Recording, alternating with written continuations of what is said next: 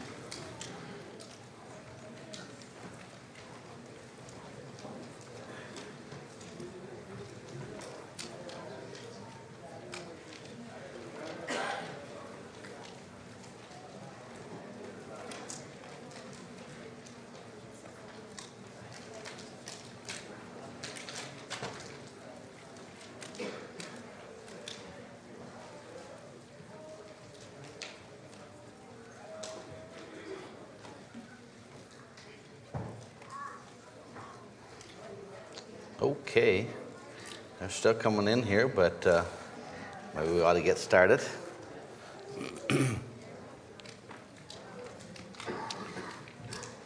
all right, shall we all rise to our feet for prayer?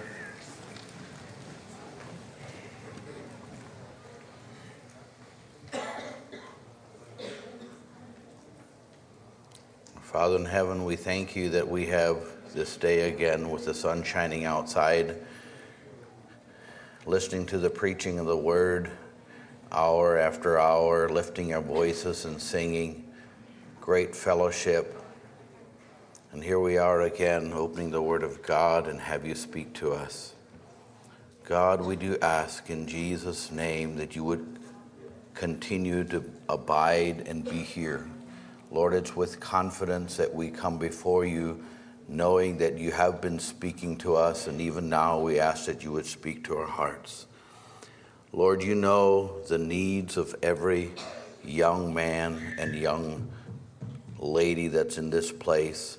You know that need, and I would ask, Lord, that when they leave on Sunday or Monday, whenever they leave to go home, we just ask in Jesus' name that those needs could be met.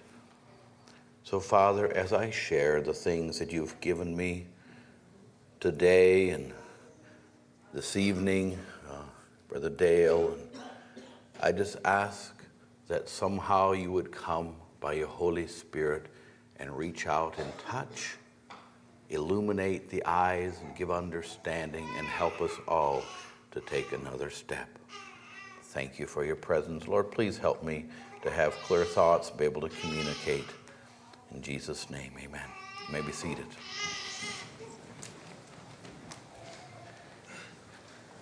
I would like to share this afternoon concerning the character of Jesus. Jesus. When I consider Jesus, there is so many, many, many directions that we could go, right? Seems like the Bible is full. It's full of prophecies. It's full of, of uh, stories of what Jesus did and what he preached when he was here on the earth. I like to begin by just reading in Isaiah chapter 11, verse 2. It says, And the Spirit of the Lord shall rest upon him. This is a prophecy. Spirit of the Lord shall rest upon him, the spirit of wisdom and understanding, the spirit of counsel and might, the spirit of, knowledge and the fear of the Lord, and shall make him quick of quick understanding in the fear of the Lord, and he shall not judge after the sight of his eyes, neither reprove after the hearing of his ears. If you want to turn with me to Luke chapter 4, I want to read another verse. Luke chapter 4. We want to read in verse 18.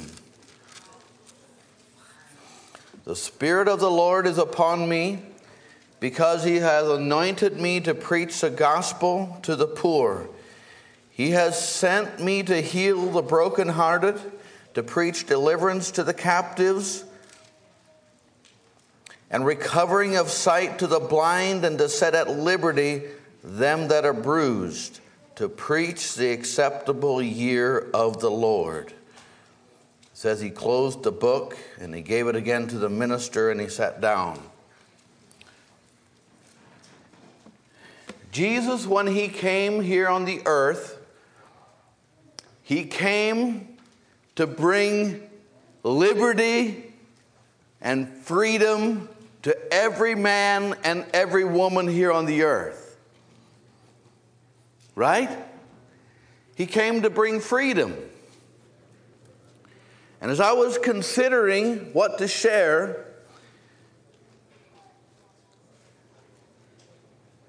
I realize that there are many of you, and I'd like to just suggest that there are many of you sitting here today that maybe came to, to this Bible school because you know you knew you have some needs. You came because you know you have some needs and you're not sure how to get beyond them. and all of us are at various places with all that. But I'd like to suggest that the Lord came to bring us to complete freedom. There's so many things that, um, that we face from family to family, from individual to individual. And there's many of us that never get on the other side and we continue to struggle for the rest of our lives. I like to suggest that many people do. Maybe we get converted, and then there's a life of struggling, a life of defeat. But Jesus came to sort of hit the reset button. When Jesus came, Jesus said words like this He said, uh, concerning the woman um, or concerning divorce and remarriage, He said, uh, it needs to be how it was in the beginning.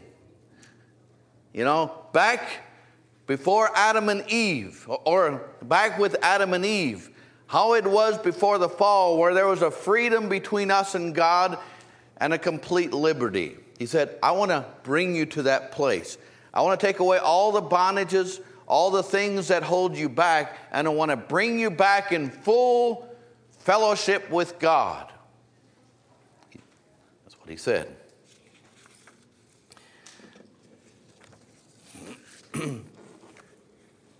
I'd like to just name a number of things that I know.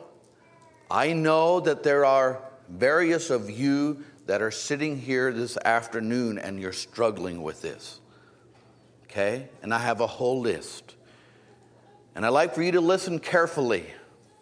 There are some of you that are struggling here this afternoon. You're sitting here and you know that you don't have peace with God.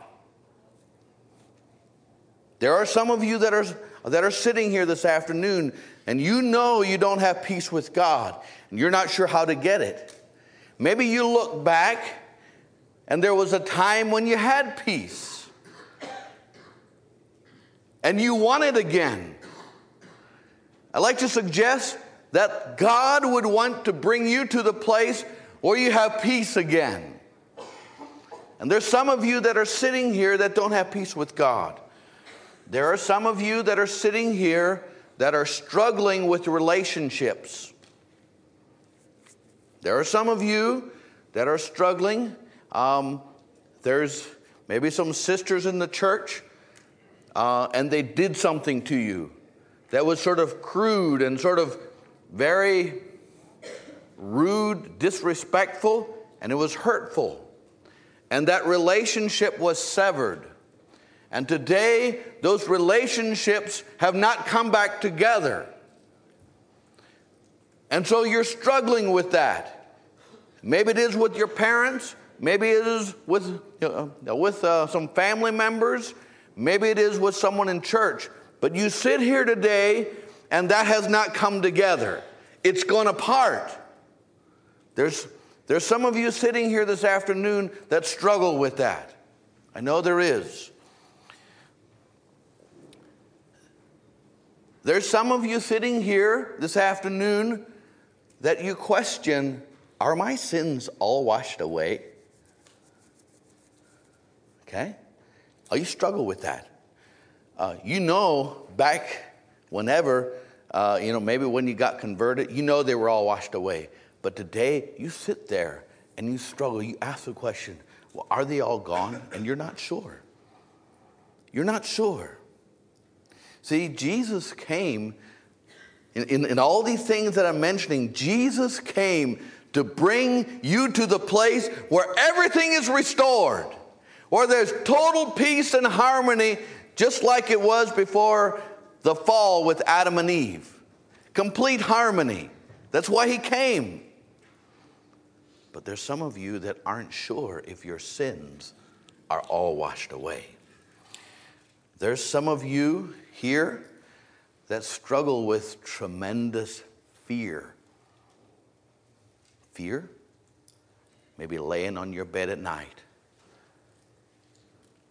And your mind goes and goes, and there's this overwhelming fear that settles in your heart. And there's some of you here that struggle with that. there's some of you here that struggle with condemnation and an oversensitive conscience. There's some of you that you just struggle. You have a conversation with someone and they ask you a question and you respond back, and afterwards you're, you're asking yourself the question Did I say the truth? Do I have to go back and, and, and tell them I'm sorry? And, and you talk with someone else and it's the same story and you and you do what your parents tell you to do and it's just this big roller coaster cycle and you're oversensitive there's some of you here that struggle with that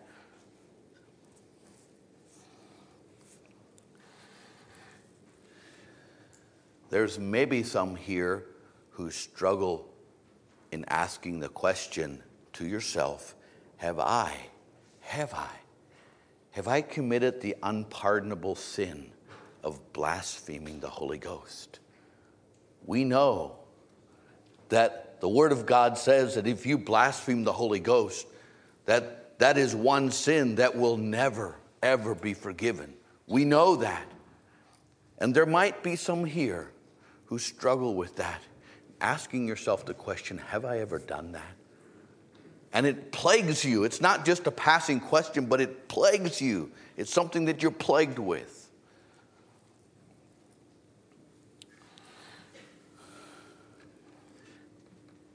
There's some here who have committed some sins.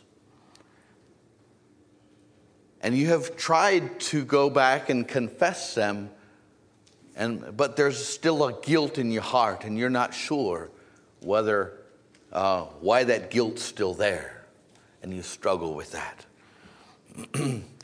There's some of you that have issues with anger. Issues with anger. You know, maybe not as bad as others, but you struggle with anger. You struggle with this thing wanting to rise up on the inside and, and and it, you know, and it becomes, and it comes to the place where it's sort of almost out of control. And you know that God is not pleased with, the, with your responses and how that anger and frustration rises inside of you. you know that. There's some of you who have become bitter with your lot in life. It seems like there's so many things that have just come my way. And it, you know, and that bucket just gets poured out on me and, and it just crushes me and crushes me and I get discouraged and, and why am I always the one? Why am I always the one that, that gets to, why am I always the one that has a raw end of the deal? There's some of you sitting there who just, there's this frustration because it seems like I'm always the bad guy. There are some of you sitting here like that. Why is it that life just dishes out all these bad things to me while everyone else is fine? Why is it?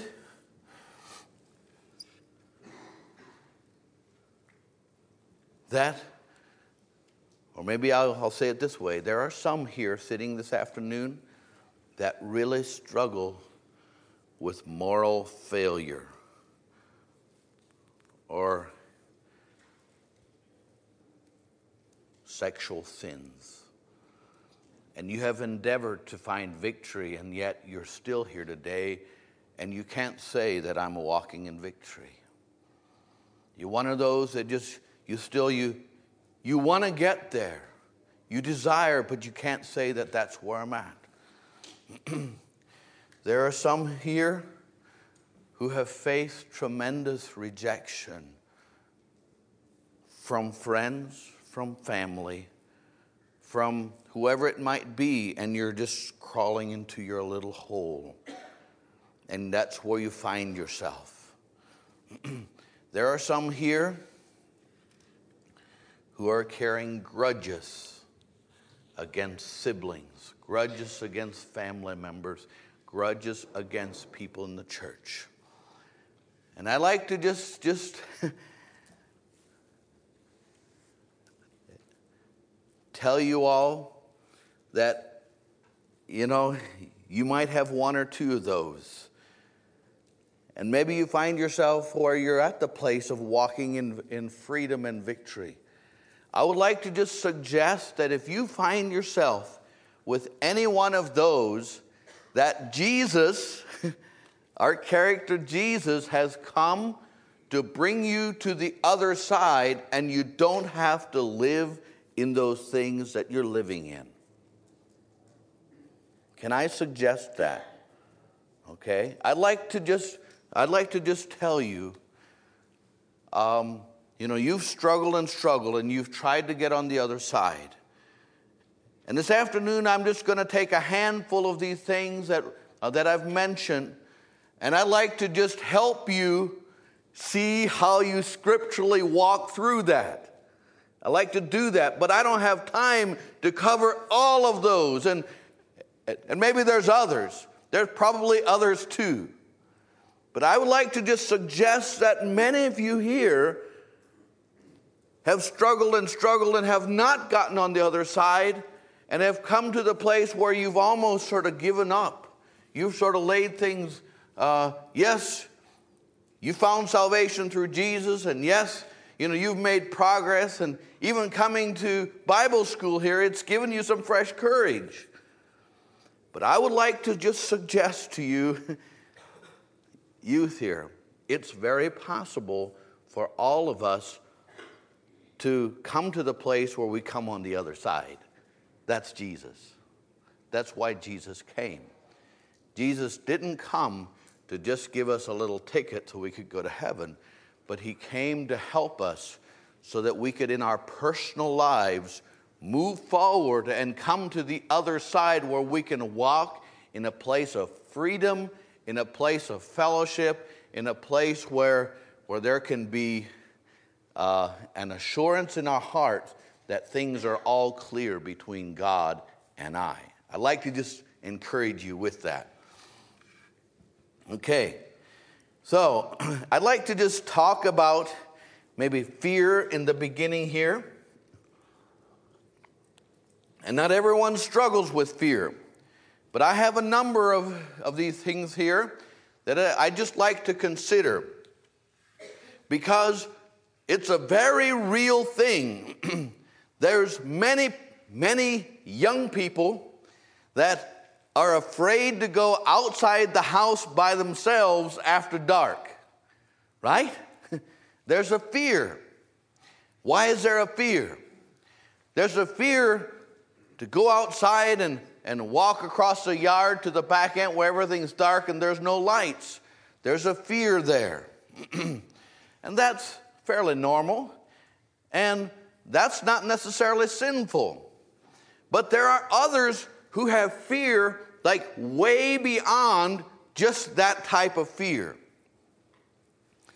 There's some that struggle. They lay in their bed at night and they panic. And if certain situations come up, there's a fear that grips their hearts that, uh, that simply paralyzes, paralyzing. And you might be one of those here today that you have that type of fear that just simply grips you.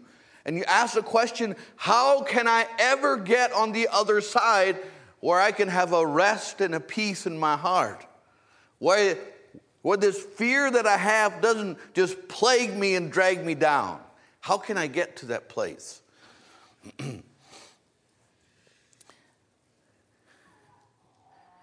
How can I get to the place where I don't have the uncontrollable fear? Um, first of all, I'd like for us to just consider what Jesus experienced. Jesus, when he was uh, in the Garden of Gethsemane, and he was with the disciples there, and then it says that he went apart and he prayed, and there he was. And as he looked into the future in his all knowing understanding, he, he knew that he was going to uh, be put on the cross. In another day, he was going to hang on the cross. And as he looked ahead and as he prayed to God, it says that uh, there was sweat drops like blood ran off of his face. And it says that there was an agony, there was an agony that he faced there as he looked into the future and he realized, I'm going to be the one that's going to have nails in my hands, and I'm going to be the one that's going to hang there. And in order to even get my breath, I'm going to need to push myself up in order to just get a breath and the awful pain. And as he, as he looked at that and he realized it, there was an agony upon him. I'd like to just ask a question Was that fear? Was that fear? Oh, you answer the question. Uh, there, it was possibly a form of fear.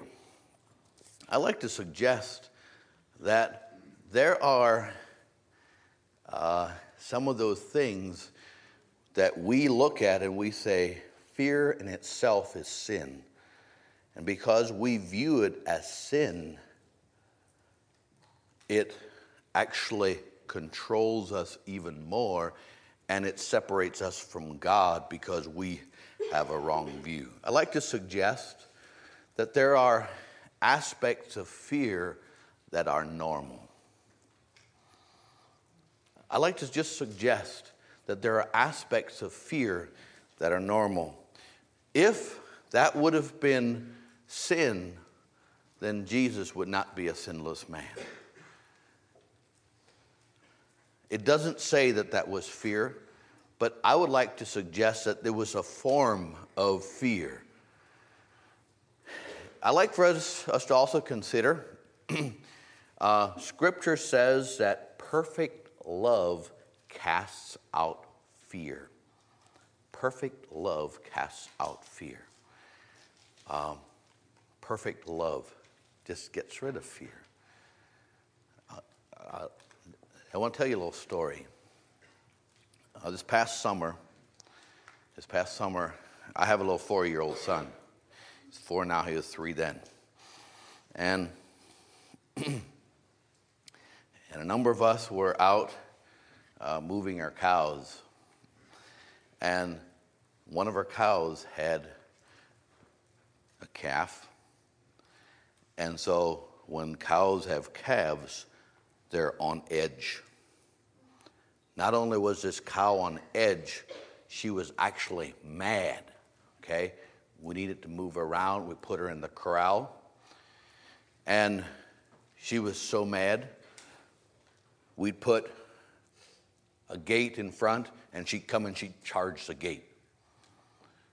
And some of the younger ones were standing outside, and we needed to move her.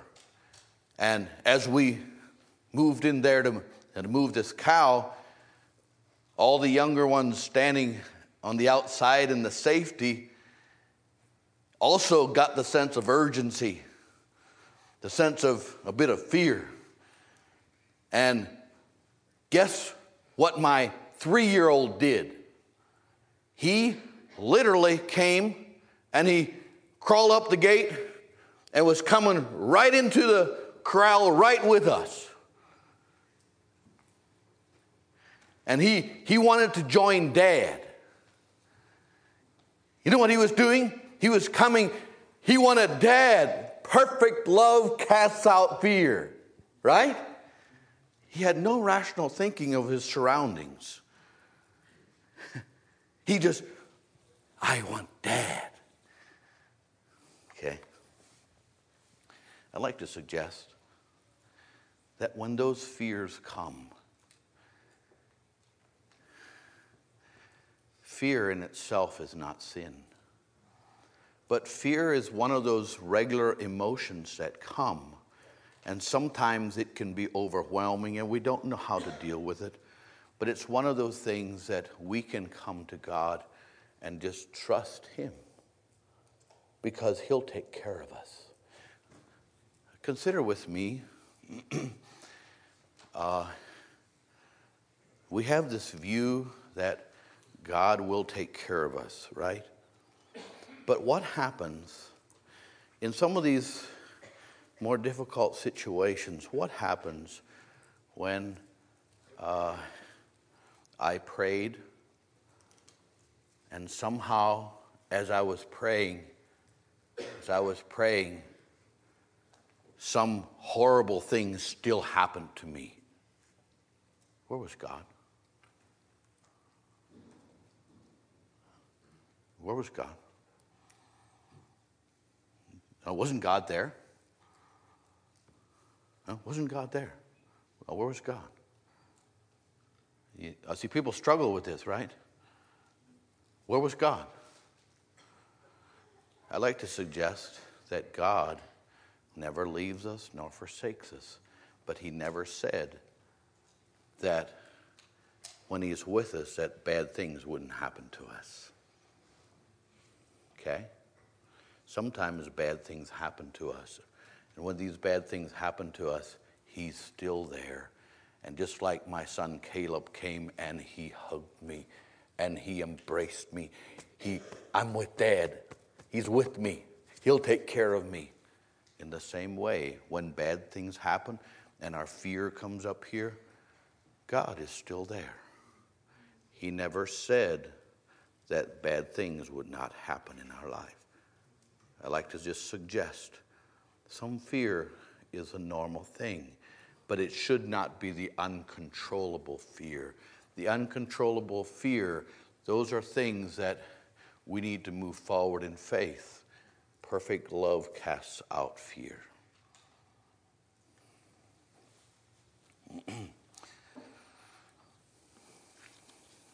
First Peter 5 verse 7 also says, casting your all your cares upon him, for he careth for you. Hebrew 13:5 says, let your conversation be without covetousness, and be content with such things as you have. For he has said, I will never leave thee nor forsake thee, so that we may boldly say, The Lord is our helper. Okay, do you, do you get the point? Uh, what I'm trying to say is some fear, or fear in itself, is not sin.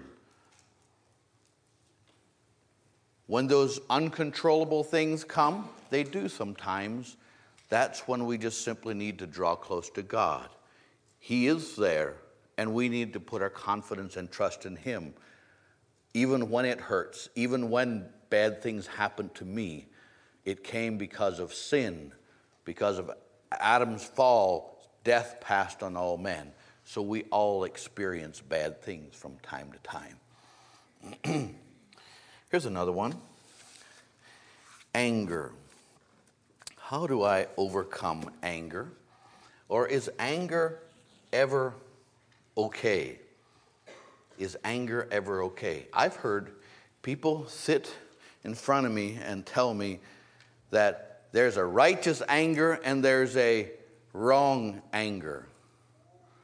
And God is, you know, but uh, Scripture says that uh, that God gets, or God is angry at the wicked every day.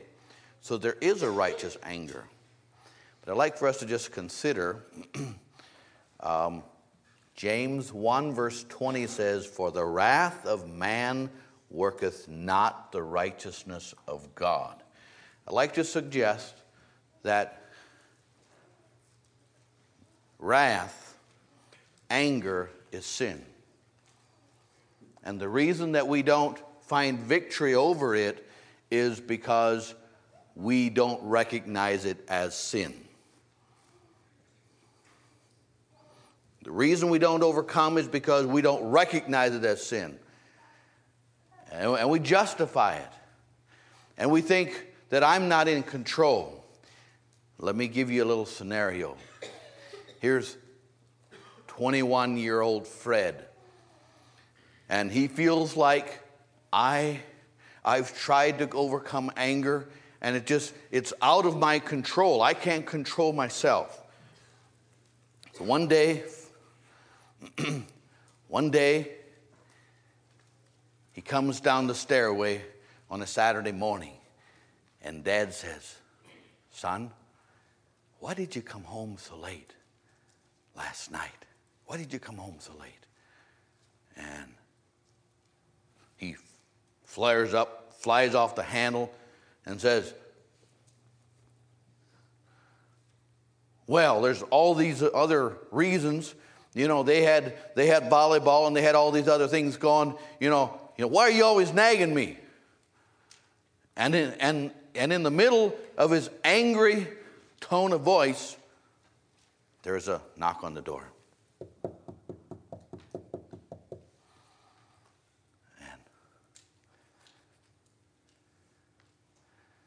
Mom goes over and opens the door, and there stands Tina.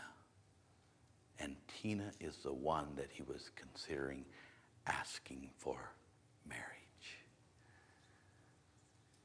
Tina walks in the door. Do you think he's controlled right then? He is, right? All of a sudden, oh, hi there. I'm so happy to see you. okay. Okay, do you get the point? We make all kinds of excuses, but anger sin. Anger sin. Anger is sin. and I'd li- also like to say that beyond that, there is this rise in our spirit. And I don't know where all those lines are, and I'm going to leave that with you, okay? But there's this rise in our spirit that we sense, and everyone in the room knows oh, don't you touch him. You know what I mean? I like to suggest that that, that rise in the spirit, when everyone knows that you can't touch him right now, I like to suggest that that's sin too. And it's easy to call it frustration, it's easy to call it this or that. uh, you know, you know, sisters, you know what my wife does? She just gathers all the children together. She says, Come over here. I'm sorry.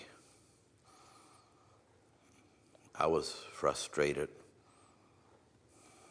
I'm sorry. Let's pray. We prayed. The whole family uh, forgives mom. Everything's fine. Uh, do you follow? And young man, you're on the job and something goes wrong, and this thing flares up inside of you. You go, God, you know, you, maybe you're still working, but you're praying, God, I'm sorry that I became angry and frustrated. Would you please help me to just calm my spirit? It wasn't right. And Lord, you know, and you have someone that you actually start praying for. I have found it, young men, I found it very, very uh, helpful for me when I face anger, frustration, or temptation to just simply uh, start praying for either for myself or for, or for someone else, just right then. The reason we don't get victory in those areas is because we excuse it and we let it un- unfold. And afterward, we look back and say, hmm, well, I got angry. Oh, well, we know it right then, right? We know that. But it's our pride that we're not honest about it. It's our pride that we're not honest about it.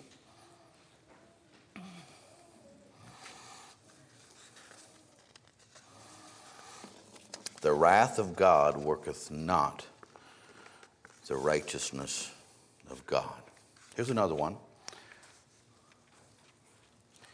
lust and immoral struggles. Lust and immoral struggles. there's all kinds of, or there's all forms of this sin.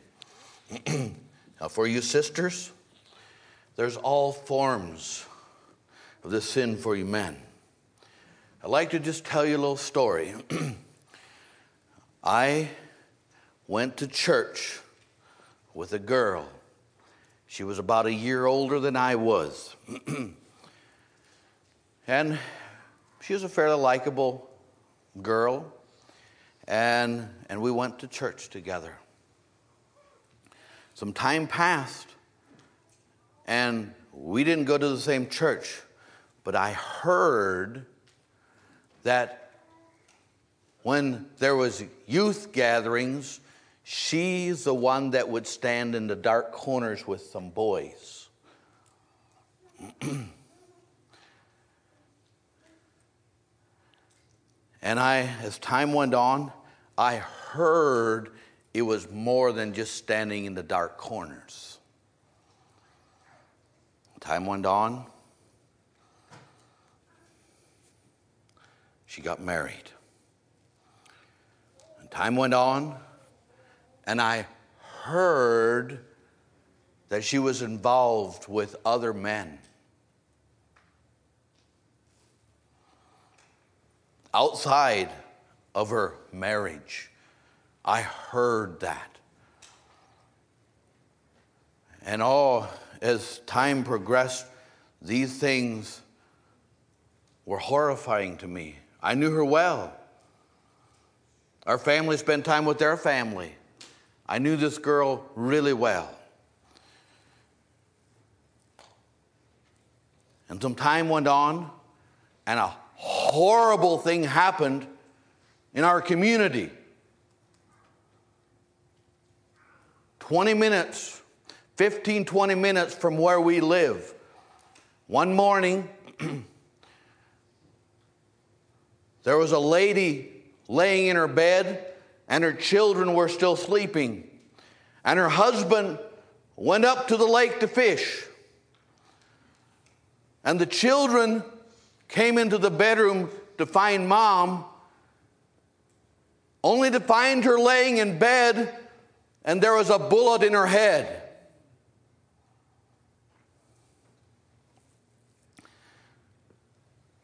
An awful tragedy for the community, an awful tragedy. We all wondered what in the world took place. we did know,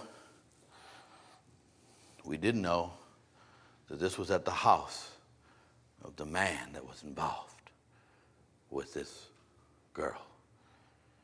Some time later, there was an arrest.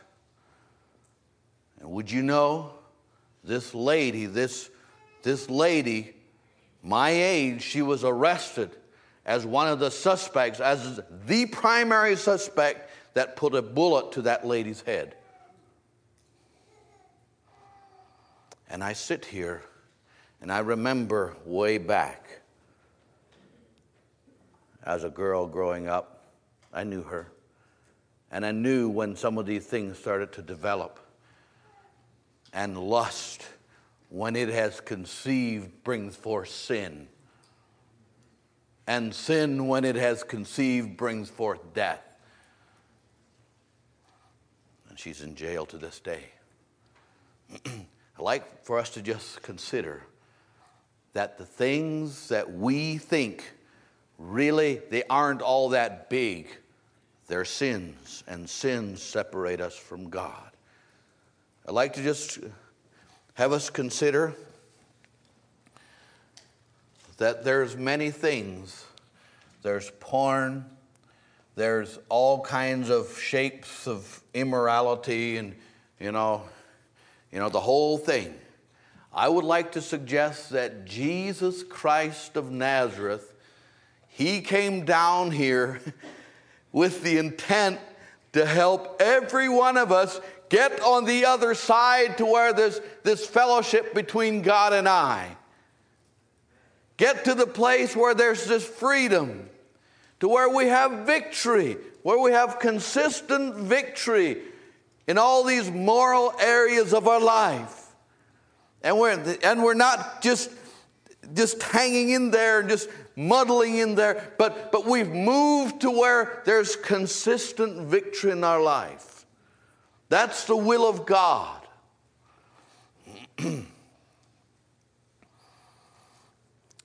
Well, how do I get there? Areas of moral issues.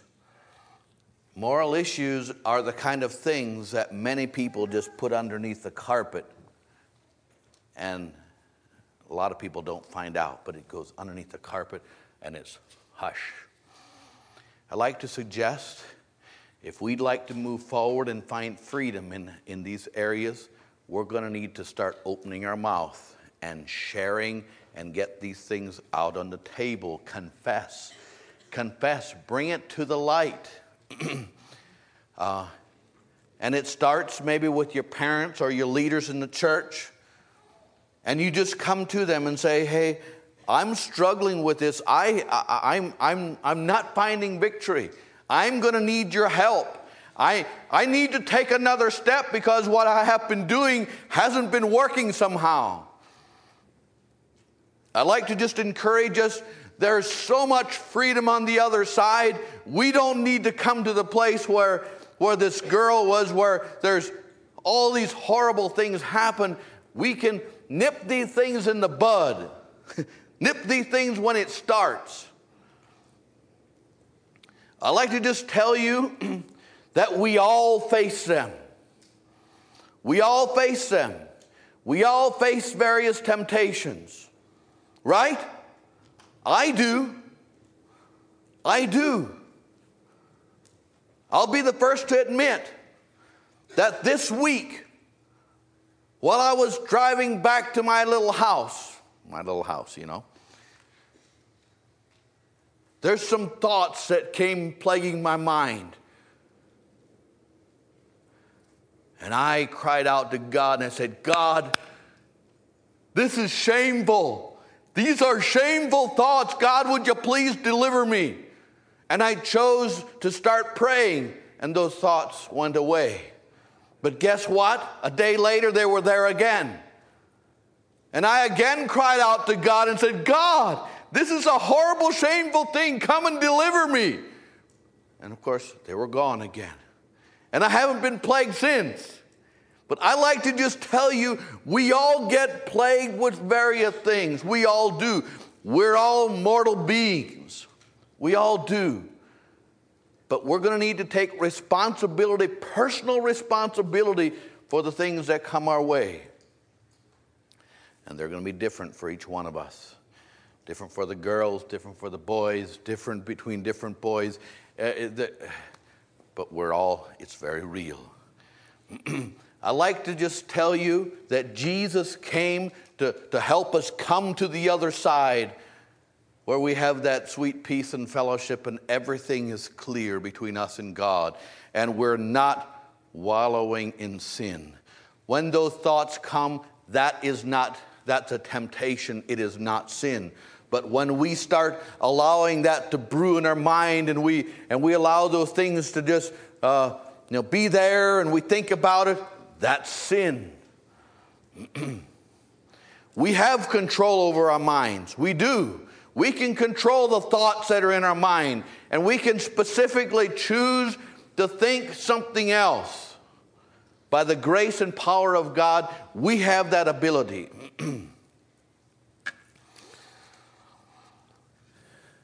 John 3, verse 19 says, And this is condemnation that light is come into the world, and men love darkness rather than light, because their deeds were evil. For everyone that doeth evil hateth the light, neither cometh to the light that his deeds should be reproved. But he that doeth truth cometh to the light that his deeds may be made manifest, that they are wrought in God. Sometimes we're embarrassed about ourselves because we think we should be stronger. I've had young men come to me and he say and, and tell me, I'm embarrassed. I feel I should be stronger. You know, why, if this comes, why, why can't I just be strong enough to just say no? Well, oh, you know what the Bible says? The Bible says, flee, run away. We're not strong enough. We aren't. We aren't. These, these things that come our way, we're not strong enough. We need to flee, we need to run away.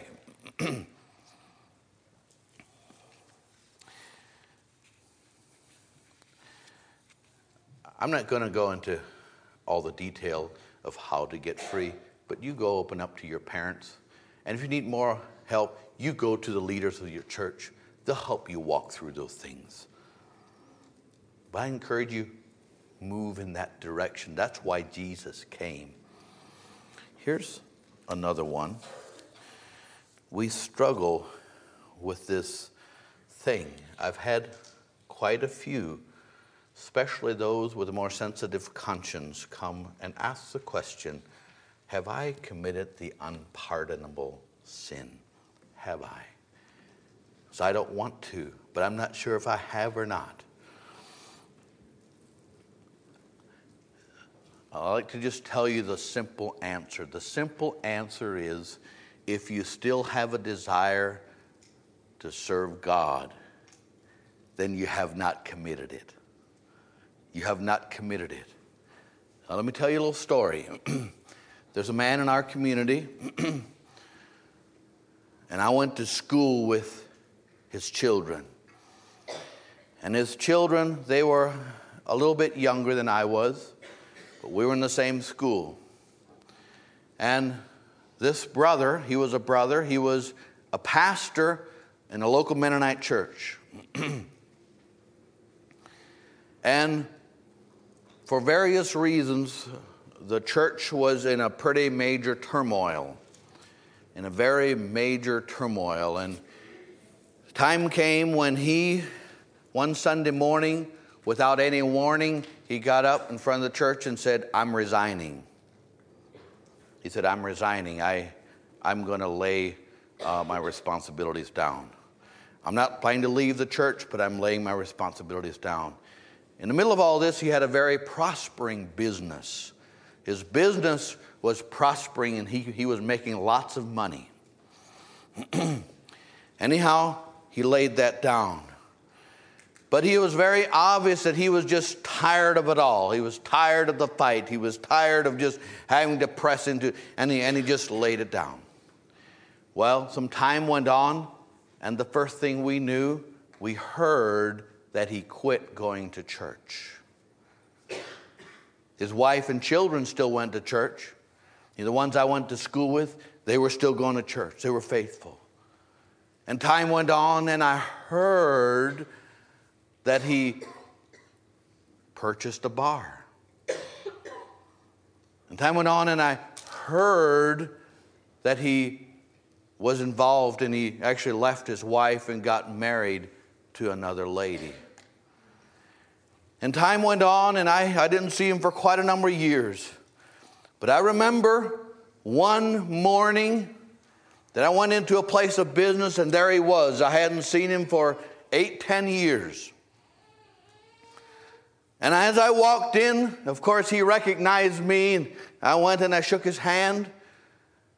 And as I shook his hand, you know, he was uh, he had been laughing and joking with the guy where I walked into the place of business. But as I heard him laugh, I would like to tell you that what I heard scared me in my shoes. There was a, a cold laugh like I had never heard before. Just a, a cold, godless laugh. And I came away from that meeting with him after talking with him a while. I came away with a question. And I looked at that scripture and I wonder, I wonder, is God even drawing him? Because he was, you could tell he was so far away from God. And I knew this man earlier. He loved God. He preached the gospel. He was clearly converted. He had a heart after God. People came from far and near to listen to him preach. He was a powerful man. But there he was, and I listened to that cold laugh. And I just told my wife, I wonder whether that's happened to him. And a couple years later,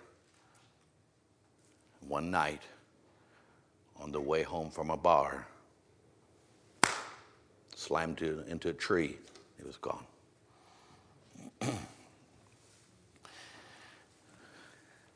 All that to say, I would like to just simply say if the Lord is drawing you, you don't have to be afraid that you have blasphemed the Holy Ghost. You haven't. You haven't. Blaspheming the Holy Ghost is when you tell the Holy Ghost to leave, or you resist Him for so long that He finally turns His back like it says in Hebrews, that if you've tasted of the good word of life, it's impossible to renew you again unto repentance. And I don't know where all those lines are, but it was very clear that there was no more desire there. If you have a desire, you don't have to be afraid. You can just come and repent, move forward.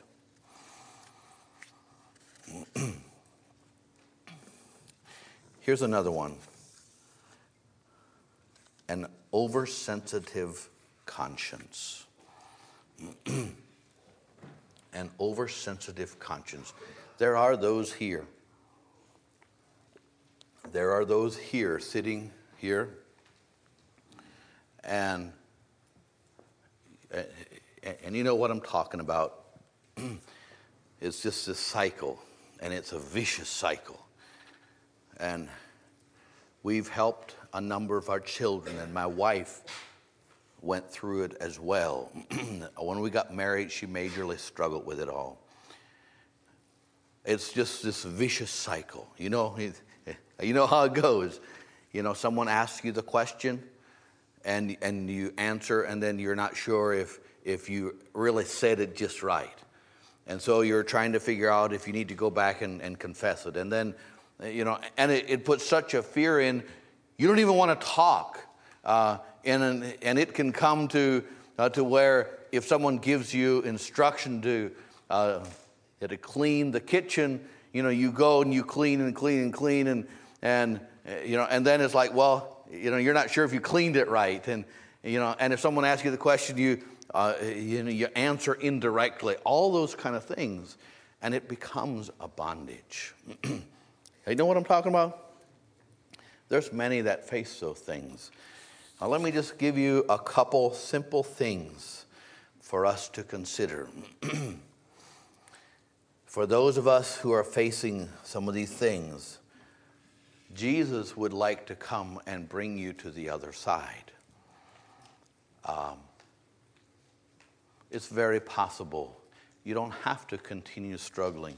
In all of these things, I like to just lift up the Word of God and just say, this Word of God has the answer for all of our troubles and all of our struggles.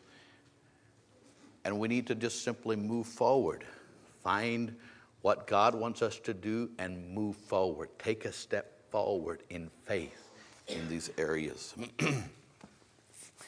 here's, here's a couple um, quick ones here.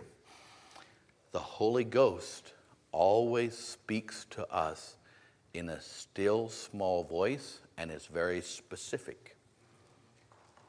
Okay? He's always very specific. He will say, Mark, that was a wrong attitude. Then I knew what it was. It's not, Mark, it might have been a wrong attitude.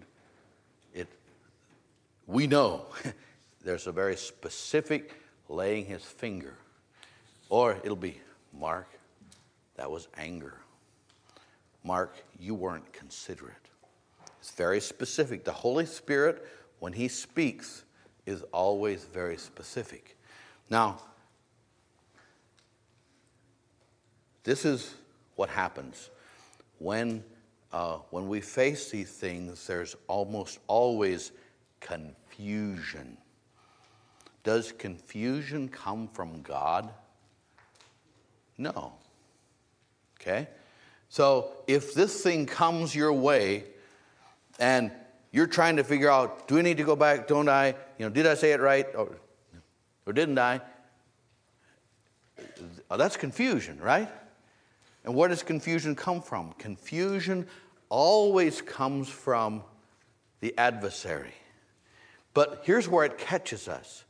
Often there's a little bit of truth with what was said half truth and half lie.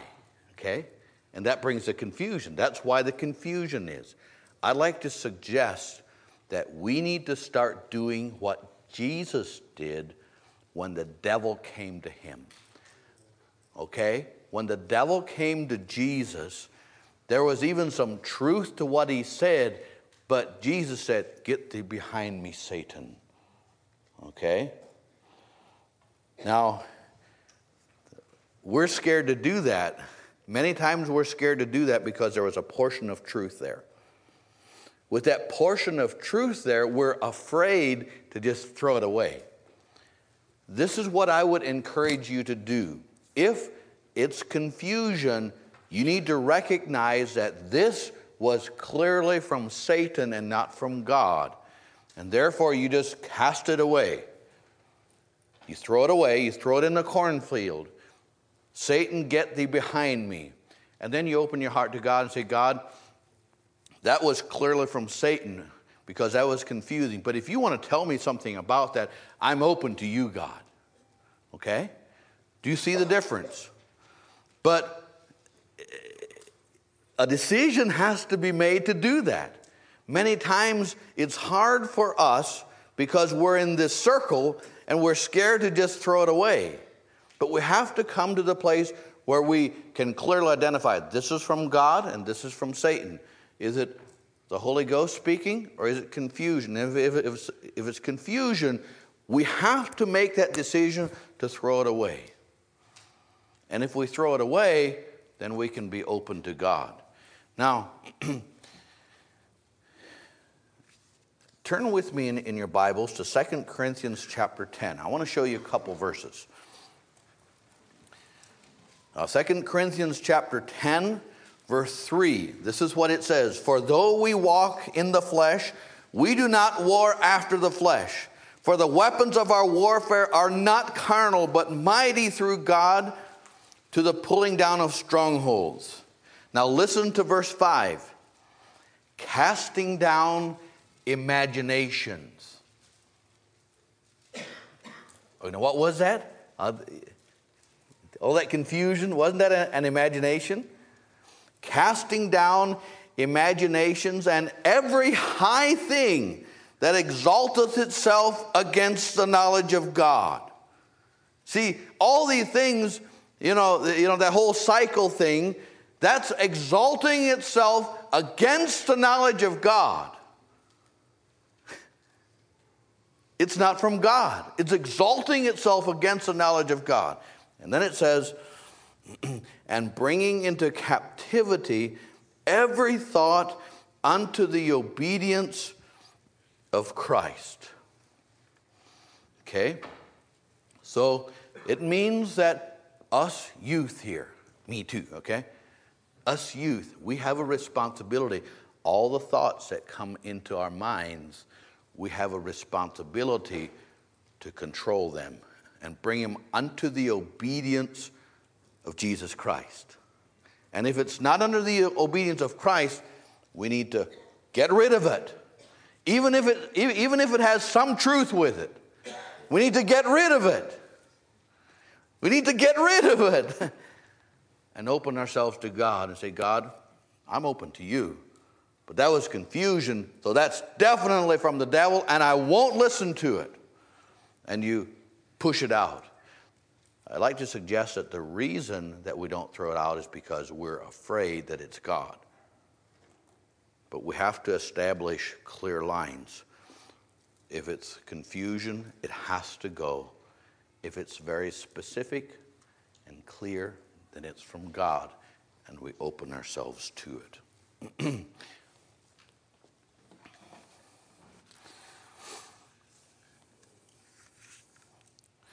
Jesus came to help us move to a place of victory, a place of freedom, a place where we move forward and, and there's, there's, you know, we're not wallowing in confusion, we're not wallowing in sin. We're walking with God. We're walking in faith. Um, we're walking and we have confidence that somehow I'm not sure how God's going to help me through this, but I'm just going to put my faith and my confidence in Him, and He will help me. He'll help me. I know He will. I mean, He opened up the Red Sea, He took the children of Israel through there on dry land. If He could do that, He's going to help me too, right?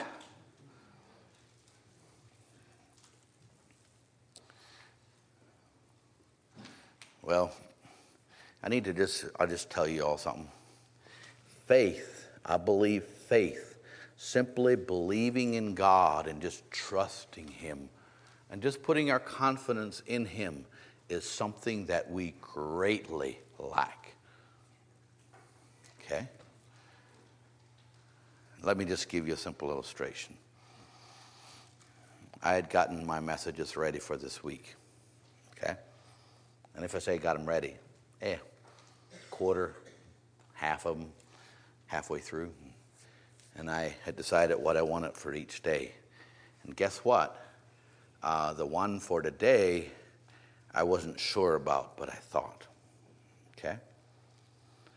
And so I knew, I knew that I needed to spend more time in preparation for today. Okay? So I was planning to do that.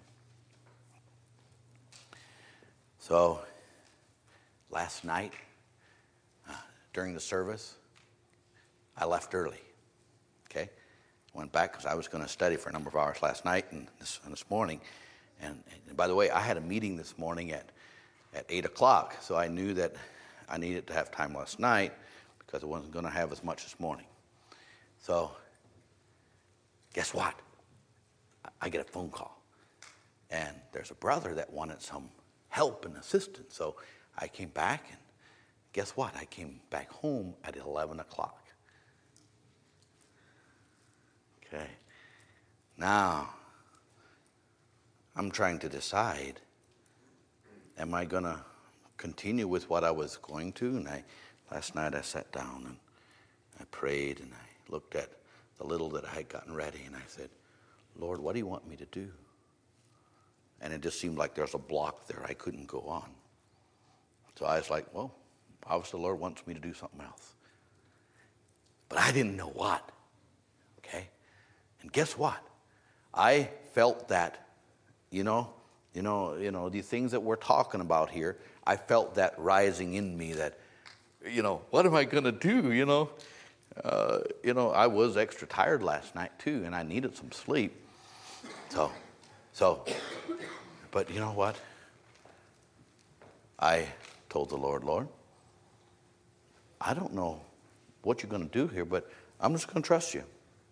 I know that I've done. I, I know that I've done, and I'm doing everything I can, and I know you'll take care of me. So I'm just going to trust you. Okay? I crawl into bed. I didn't know what I was going to preach yet, for sure today. Okay? But I decided I don't have to worry and fret. If the Lord opened the Red Sea, you know, sure, this is a piece of cake for him, right? And that's how I felt. I, I just decided I'm just going to give it to him. So I get up in the morning, and I still wasn't sure. And I sat and I considered and I prayed, walked around. Guess what? I got a phone call. And it was, it, it, it, was one of my brothers, you know, that's checking up on me. And he said, Hey, how's it going? I said, Oh, I really need prayer right now. And so we prayed. Guess what? While we were praying, all of a sudden, there it was. I knew what I was going to share. Okay? And so, but I didn't have anything ready. And it was, it was very soon time to go to my meeting. Okay? But, okay, I'm just, I'm just giving you this example, okay? I'm just telling you that all these things, this anger, these, all these, these, all these roller coasters that we face, what I'm trying to communicate with you is God wants us to come to the place where we just trust Him. Somehow, whatever I need to do to get on the other side, He's going to help me. And if I need to go to, to my parents for help to get on the other side, I'll do that. If I need to go to the elders of the church and say, I, I just can't find victory in this area, I need help with it. Uh, uh, you know, but I mean, you're embracing, you're saying, that's what Scripture says, so there has to be a way to get on the other side. So I'm just trusting God. I'm moving forward. I mean, somehow those waters are going to part. If I move forward in faith, you know, those waters are going to part. They will. I mean, you know, it will. but you know what happens? Too often we sort of shrink back and we muddle in it. Okay? That's defeat. That's the point. If I could somehow this afternoon encourage you, don't just muddle. don't just muddle. If there's a struggle, whatever it might be, the Bible has the answers. If you can't find it, go to your parents. If your parents can't help you, go to the leaders of the church. Uh, but move forward because those doors are going to open. God's, you know, move forward in faith because God wants to bring you on the other side. Don't just sit there and just muddle, but move forward. See, that's why Jesus came. Jesus came so we could have continued fellowship and not just sit here in our little box and just muddle, just muddle, muddle, muddle, but move forward in faith. Trust Him. I'm not sure how all this is going to come out, but he's, I'm going to move forward. And so we move forward in faith. And, you know, this morning I told the Lord, I said, God, uh, this is, you know, this is your thing. I'm here, I'm just your servant. I mean, you're going to need to take care of it. You know, it's not mine, it's yours. You know, you're going to need to talk to those young people. Lord, I can. I mean, I mean, somehow you're going to use me. I know you will. I'm not sure how. I'm not sure what I'm going to share. But Lord, you're going to do it. And so I just embrace him. And I found a rest. And then there he came. There he came.